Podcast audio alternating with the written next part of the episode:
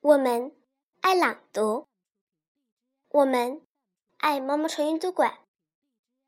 大家好，我是雨琪，今天给大家带来一篇小古文《性缓》。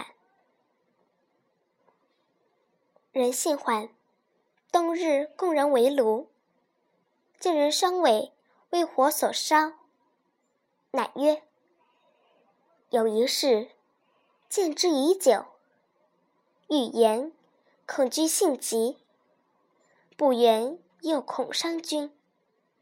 人而言是耶？不言是耶？人问何事？曰：火烧君伤。其人具受衣而怒曰：何不早言？曰：我道君性急。果然。